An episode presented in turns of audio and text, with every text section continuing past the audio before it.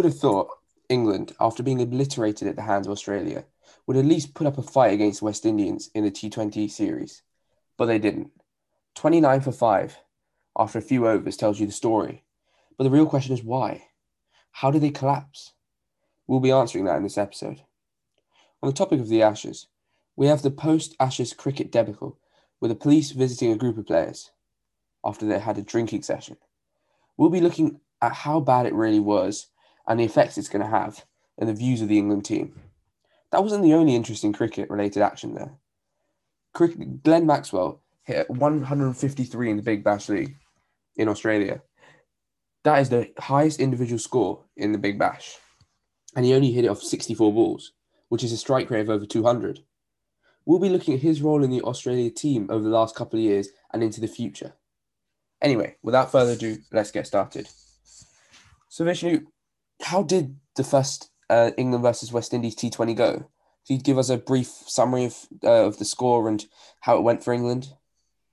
Yeah, so around so England lost the match. Uh, England scored around 103 and they were all out. And then West Indies chased it down uh, with 17 balls spare and only lost one wicket. And this is a quite terrible batting for England, you know, as as they uh, didn't, didn't score many runs and collapsed. And um, although uh, England uh, did collapse, uh, uh, Holder, Holder's uh, bowling was quite impeccable as he bounced it and swinging it everywhere, so batsmen couldn't really play it. Do you think it was mainly a technical fault from England, or was it um, just bowling from West Indies that really shook England and made them go twenty nine for five? Maybe, maybe it might have been a bad day for England, but I really do think Holder's uh, bowling was quite good. Yeah, I think if you if anyone's watched highlights or I'm actually watched a little bit of live, but it was it was just this consistent back of the length bowling that just completely just confused England. It's like I think if, if someone's bowling back of the length to you in T20, obviously it's not the most comfortable line length to bowl, but um, the easy, England's approach was either to come down the wicket and try and slog it over the ring fielders, and they also tried to um, stay back and play things like the pull shot. But either way, everything just kept spooning up and was just clo- was just um, uh, easy pickings for the close fielders. So winning wing extra bounce, like what do you think? What impact do you think that had on England uh, batsmen's like selection, um, uh, shot selection choices? I mean, it, it because uh, Jason Holder really used a, a new ball quite well. Um, it was swinging at first, but after it stopped swinging, he just went in and hard at the pitch, and um, it's basically the the batters were thinking probably to go uh, to go back and hit it. Um, well, didn't really work out for them. Yeah, that makes sense. Um, yeah, because obviously if it's fuller length, you know, you could uh, try and hit with the line of the ball, try and hit it um, straighter to, to um, yeah, it was like, you know, long off, long on. And um, yeah, you could go through the covers as well, uh, over the top. Um, but obviously if it's back in the length, you're restricted because everything's coming towards your like armpit, shoulder area. And it's just, yeah. you could pull it, but Jason Holder hasn't exactly got a lot of pace. So there's no pace to hit it with either. Yeah. Um, doesn't really give you much space to hit as well. Yeah, of course. Uh, yeah, then I guess if West Indies chase it down with 17 balls to spare, no trouble for them. 103, obviously, it's not a very big score. Um, but it was looking like a lot less than that. I think it was 29 for five. Sure, looking like they would get to maximum like 70.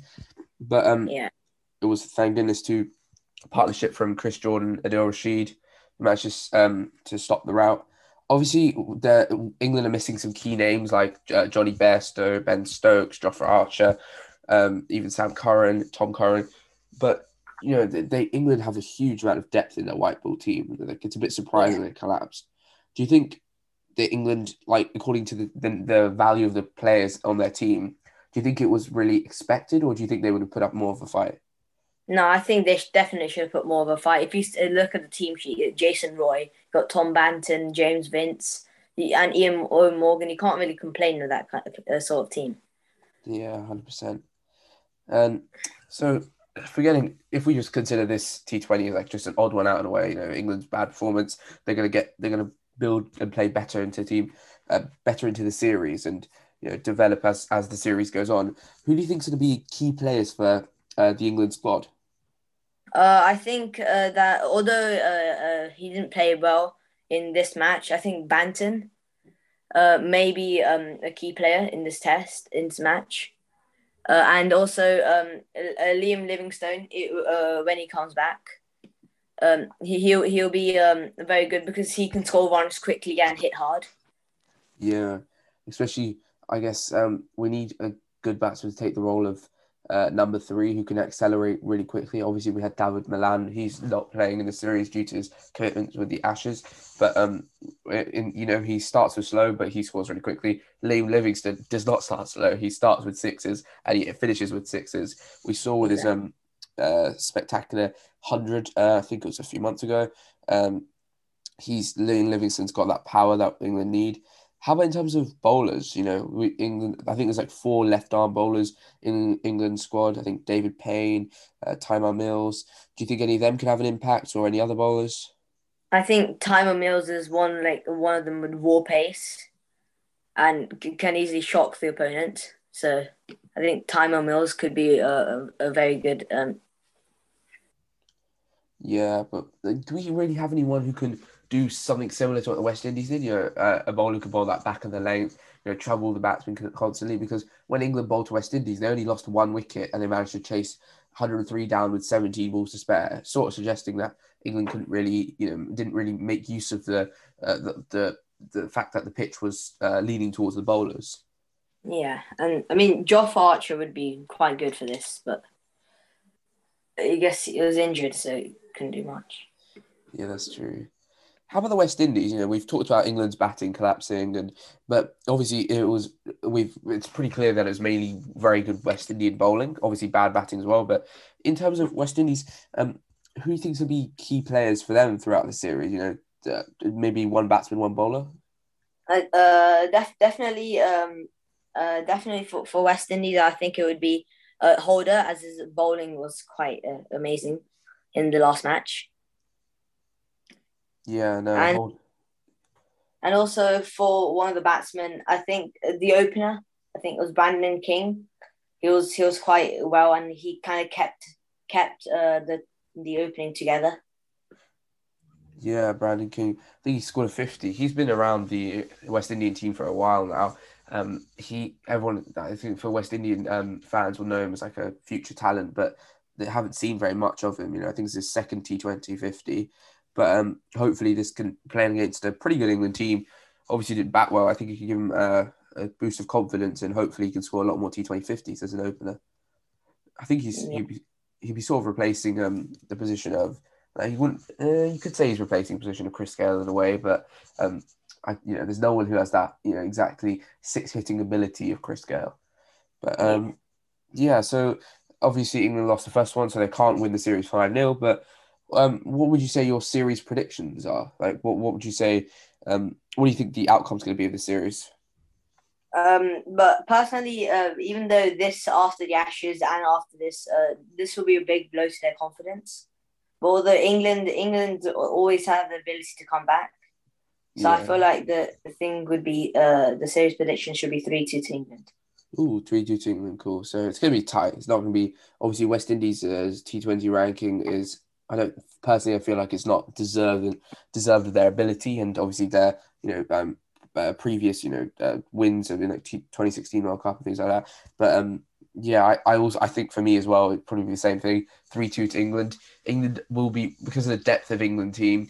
Um, they will be the stronger. They'll probably be uh, the stronger team throughout the entire series, and we'll look at this as more of a blip in uh, performances rather than a you know continuous um, run of events. But um, obviously, white ball, red ball separate. We hopefully this doesn't this inning uh, this um, match does not translate into low scores and poor batting from England throughout this series. Considering we've got the T20 World Cup 2022 um, in Australia, uh, sorry, yes, in Australia, in Australia this year. Um, yeah, we don't want to have low scores. Uh, yeah, I think three two seems likely. Seems most likely. Um, to anyone listening, uh, what do you think the outcome of the West uh, West Indies England T20 series will be? You can put your um, predictions in the comments below if you're listening on YouTube. If you're enjoying this episode so far, please don't forget to like and subscribe. Yeah, we can go on to the next topic, which is the um, Big Bash, and Glenn Maxwell's 153 off 64, which was the highest individual score in the Big Bash. Uh, I think the second highest is like Marcus Stoinis, 143, and third is like Matthew Wade, something around 130. And the real shocking thing is off only 64 balls, meaning he had a strike rate of I think around 240, something like that, which is actually incredible.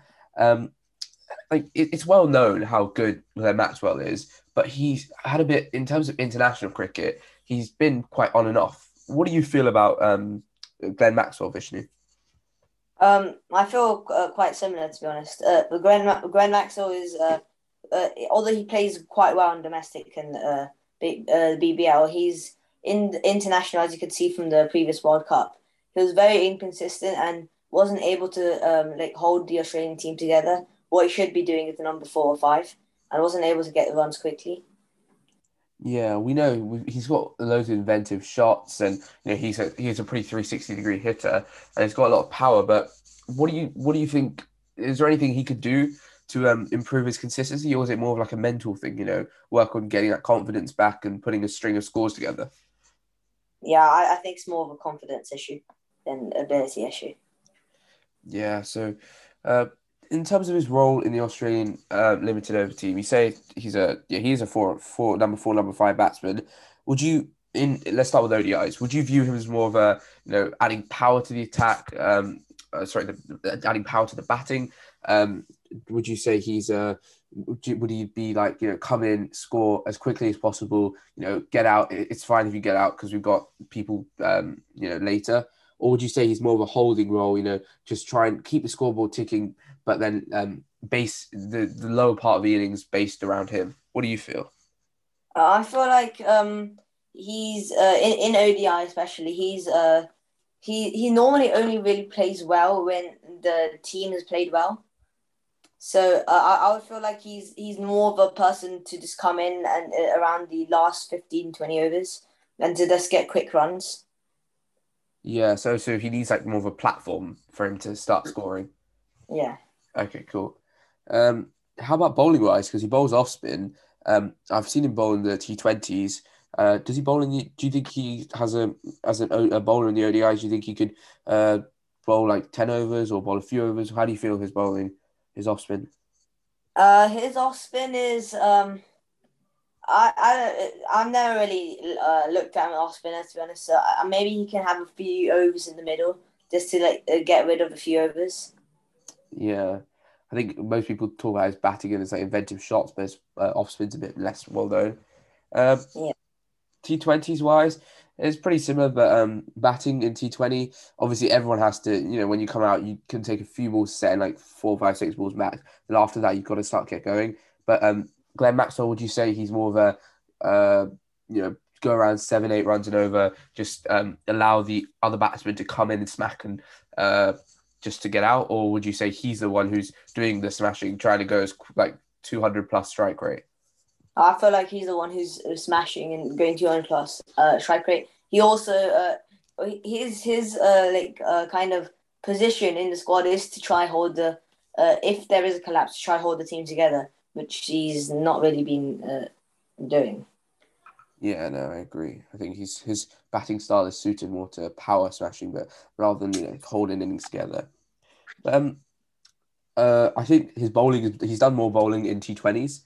Um, he's more of a he does more of the um, he opens the bowling sometimes with someone like Mitchell Starc or uh, Pat Cummins just to um, especially if the pitches is, is um, assisting the spinners, he'll just come in ball early and generally um, batsmen at the start of a T20 innings will obviously want to smack it, but then they'll find using the pace of the ball for a pacer easier to hit rather than a spinner. So they're generally a bit more tentative, so he can get his overs done, um, get his four overs or three overs bowled pretty quickly and with a less economy. I think Moeen Ali is an example as well. Moeen Ali sometimes bowls in the power play, uh, and he gets his he will have a pretty low economy of like four five. Um, so what do you what do you really think makes Glenn Maxwell really good? Like, what is his main attribute that would put him as like a main player, person in the Australian limited overs team? Well, he's he's quite he's quite talkative in the field. He's very like upbeat, uh, and also um, and also like he's just a generally a good all rounder. He's he's just always like always, even though he does, he's not as consistent. He always has his big moments, which can just very useful sometimes. Yeah, no, I agree. Um, would you compare him to anyone in uh, I don't know the England team or uh, the India team? Um, would you think there's someone like that in um, any of the other uh, big four teams? Mm, no, not really. Not really. Nah. I think we could say Ben Stokes, but obviously he's a pace bowler, but he has his big moments. Uh, in the New Zealand team, no, I think New Zealand for me, New Zealand team is one of the most consistent teams. Obviously, all teams will just collapse and score like sub two hundred. Um, if it's like ODIs, you know, a sub two hundred. Um, but uh, and T20s, you know, 100, 110, 120. But I think New Zealand uh, very consistent. Um, yeah, so Glenn Maxwell has his main attributes are his power hitting, you know, his upbeatness, as Vishnu said. Um, yeah, I think he's a real asset to the Australian team. If he can work on his consistency, I think the latter parts of his career will be a lot more, um, you know, will be more successful. But um, yeah, he's everyone knows Glenn Maxwell, and everyone knows how good he is. Uh, I think uh, next topic would be the post Ashes drinking debacle. So, if, for anyone who doesn't exactly know the full details, because it is a bit confusing because there's a lot of different reports. Uh, what exactly happened was a group of Australian England players involving Joe Root, Jimmy Anderson, Travis Head, Alex Carey, to name a few. I think there was a couple of others like Nathan Lyon as well. They were um, actually um, told to go back to bed and to um, exit the uh, hotel bar that they were staying in um, because there was a noise complaint. Uh, this is about 6 a.m. Australian time. Uh, yeah, so if you if you just look at it like that, you know, it looks pretty shocking. You know, um, especially considering police were involved and it's a 6 a.m. But Vishnu, do you think it's really that bad? Was there anything more involved to the story? No, I don't think it's just a, it's just like after long after like a month of hard work, I think it's okay.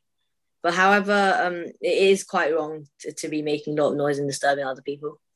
Yeah, I think the fact that it finished at ten thirty, um, sorry, the uh, test match finished at ten thirty p.m. and you know players were dressing room until uh, around one a.m. means that you know it's not it's only a few hours more. So for them, obviously, they they will be enjoying their time. Um, I think a lot of it's been portrayed in the media as you know oh my god uh, england they've lost the ashes series horribly they battered so badly you know they're celebrating. But people have got to realize that you know they of course they're going to be they're in australia a lot of them a lot of the players it's their first ashes series. Um, they're going to be celebrating obviously joe Root, jimmy anderson they've, they've had i think i know joe root's had been in three ashes series at least. Um, so they've had more experience, but they're just it's just a friendly, you know, these are cricket teams. They're not uh, they're just enjoying their time in Australia, especially the England players. I think the second part of the whole issue, the, the debacle is that um, Graham Thorpe, the England batting coach, and who was actually the head coach for that test, because um, Chris Silverwood was isolating uh, following testing pos- positive for COVID. Um, uh, Graham Thorpe uh, was actually uh, smoking in the hotel, um, and apparently that had something to do with the uh, whole uh, the police incident. Um, the details aren't exactly clear, but uh, obviously smoking in a hotel hotels shouldn't really be smoking at. Um, in terms of just morally, it's obviously wrong what um, what Graham Thorpe did, but in terms of actual uh, related to cricket, how do you think it's going to have an impact on the way uh, England fans in, uh, view the England team? Um, I think that uh, that they lose a bit of respect for them uh, because after in for England's fan they just want victory. So then uh, they would be like very like disgusted how they're celebrating after such a big, huge loss. Yeah, no, of, of course they obviously losing the Ashes, and then um, straight after this whole drinking and smoking issues. I think it's just a combination of you know first we England can't perform well, and then now we're not um, now the England team aren't like you know sort of uh, there's like respectable people as such. Obviously, it's a small issue and it's not involving the entire squad, but um, I think it really like we're in the uh, view of the England uh, players, and it just it just it just has some sort of a bad taste in your mouth. You know, oh my god, they they won, they lost the series. They completely let down the fans who stayed up, woke up at like midnight or four a.m. to to watch watch them play, and then now they've just come and you know started um, you know, in terms of public publicly just not being good people. But anyway, it's not. I don't think. I think realistically, you can't take it too seriously because the drinking thing is fine. You know, we can't exactly stop them from celebrating or relaxing. But um, I think the smoking thing isn't exactly wanted. It's not the right timing. You know why? You know, it's just it's just making things worse than they already are. Um, yeah. On, on the subject of the Ashes and you know just um, the England's bad performances, do you think anyone in the T Twenty squad um, for the West Indies England uh, series has a chance of you know showing how good they are and possibly actually um, uh, getting themselves a Test call up? Anyone or anyone who's not in the Test teams at the moment? Um, maybe. Uh, um, no, I don't really think so. Maybe uh, Sam Billings. Mm, no one else really. Yeah, I guess Sam Billings has had that one-off test last, uh, the fifth test, because uh, uh Josh Buttler, Jonny Bairstow both injured. Uh, I how about uh, I guess Tymal Mills has had um he's actually stopped playing uh, red ball cricket for counties because of I think he had some back uh, uh yeah. stress fracture, so he's not really going to be in it. Uh, I guess you could um, possibly hint people like Saqib Mahmood, uh, who's um, he's a uh, I think he's around twenty seven, is a pace bowler, and he's not exactly crazy fast, but he's he can bowl like eighty seven miles an hour regularly. Um, yeah, but is, is England's issue do England really want more batsmen or bowlers or both? Like, what do you feel? Like, obviously, we know that batting is horrible, but do you think England were going to need more bowlers as well? Because in order to make sure that even if their batting collapses in Test matches, um, they can actually have a bowling attack who can sort of, you know, make sure I mean, reduce the impact. I mean, for for Test matches, uh, it's uh, it's I feel like it's more, even though it is a lot of bowlers game. The batters without the batting team, the bowlers don't really mean nothing because um because after like a like a long like uh session, the will be tired, and then uh, if the batting just collapses quickly, they have to be back on the field much faster, and then it, just it just doesn't go well for the bowlers again. Yeah, I guess um obviously if even if we even if the bowlers get the let's say if, if we collapse to England collapse to around 70 80 all out then the bowlers do their best and restrict Australia to 300 all out. That's a 240 runs that England need to even uh, even it up. So the batting wise if, if even if England's uh, bowlers do their best job they can batting wise we need to have solid batsmen if you enjoyed this episode please like and subscribe if you're on YouTube and share with anyone you know who likes cricket because the more the merrier. The more people listen, the, the more people enjoy it. That's it from today. That's it for us today. Uh, thank you, Vishnu, uh, for joining me in this episode. And yeah, see you in the next one.